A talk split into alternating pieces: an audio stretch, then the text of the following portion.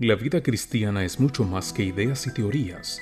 Es un camino real y práctico junto a Jesucristo que abarca cada uno de los aspectos de nuestra vida.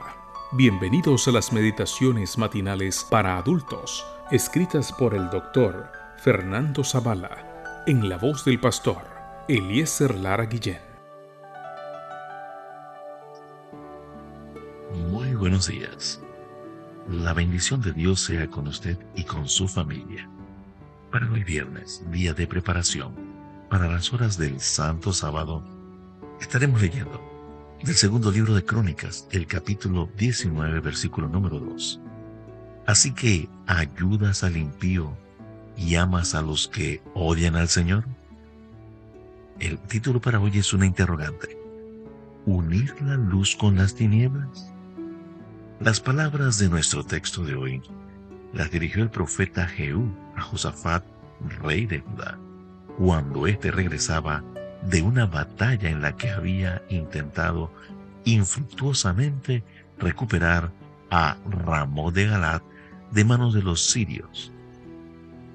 ¿Por qué esa reprensión tan fuerte? De Josafat dice la escritura que anduvo en el camino de Asa su padre, sin apartarse de él, haciéndolo recto ante los ojos de Jehová. Y todo Judá los santuarios paganos y las imágenes de acera. En el tercer año de su reinado, envió a príncipes, sacerdotes y levitas a recorrer todo Judá con el propósito de instruir al pueblo acerca del libro de la ley de Jehová.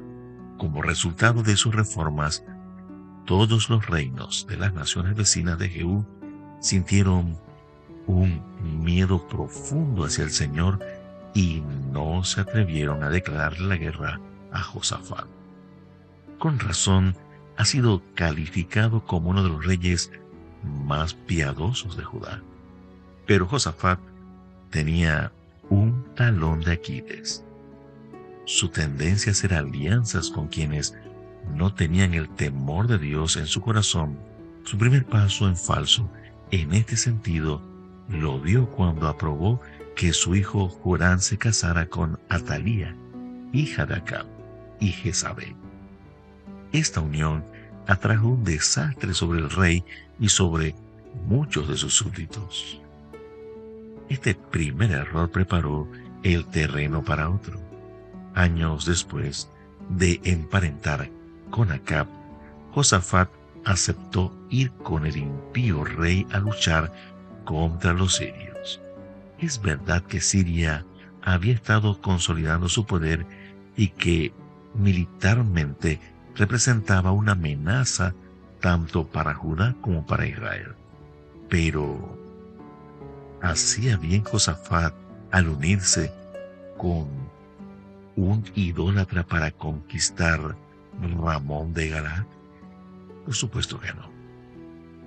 Para decirlo llanamente, uno de ellos representaba la luz, el otro, las tinieblas. ¿Qué comunión tienen la luz con las tinieblas? Por cierto, el resultado de esa alianza fue desastroso. Acá perdió la vida en la batalla y Josafat fue objeto de reprensión divina. La lección para nosotros hoy, en el siglo XXI si estamos considerando la posibilidad de entrar en algún tipo de alianza comercial, legal o sentimental con una persona incrédula, bien convendría que prestáramos atención a la siguiente declaración. La ayuda humana puede llegar a ser más una maldición que una bendición, si no cuenta con la bendición de Dios. Esta expresión es tomada del libro Comentario Bíblico Adventista, el tomo 3, la página 262. Le invito para que oremos juntos. Ayúdame, Padre Celestial, a no entrar en ningún tipo de alianza o convenio con personas que no teman ni respeten tu santo nombre. Nos presentamos ante el trono de la gracia en el nombre de Cristo pidiendo también sabiduría de lo alto, de intervención del Espíritu Santo, y que sea, Señor, tu mano la que dirija nuestras vidas.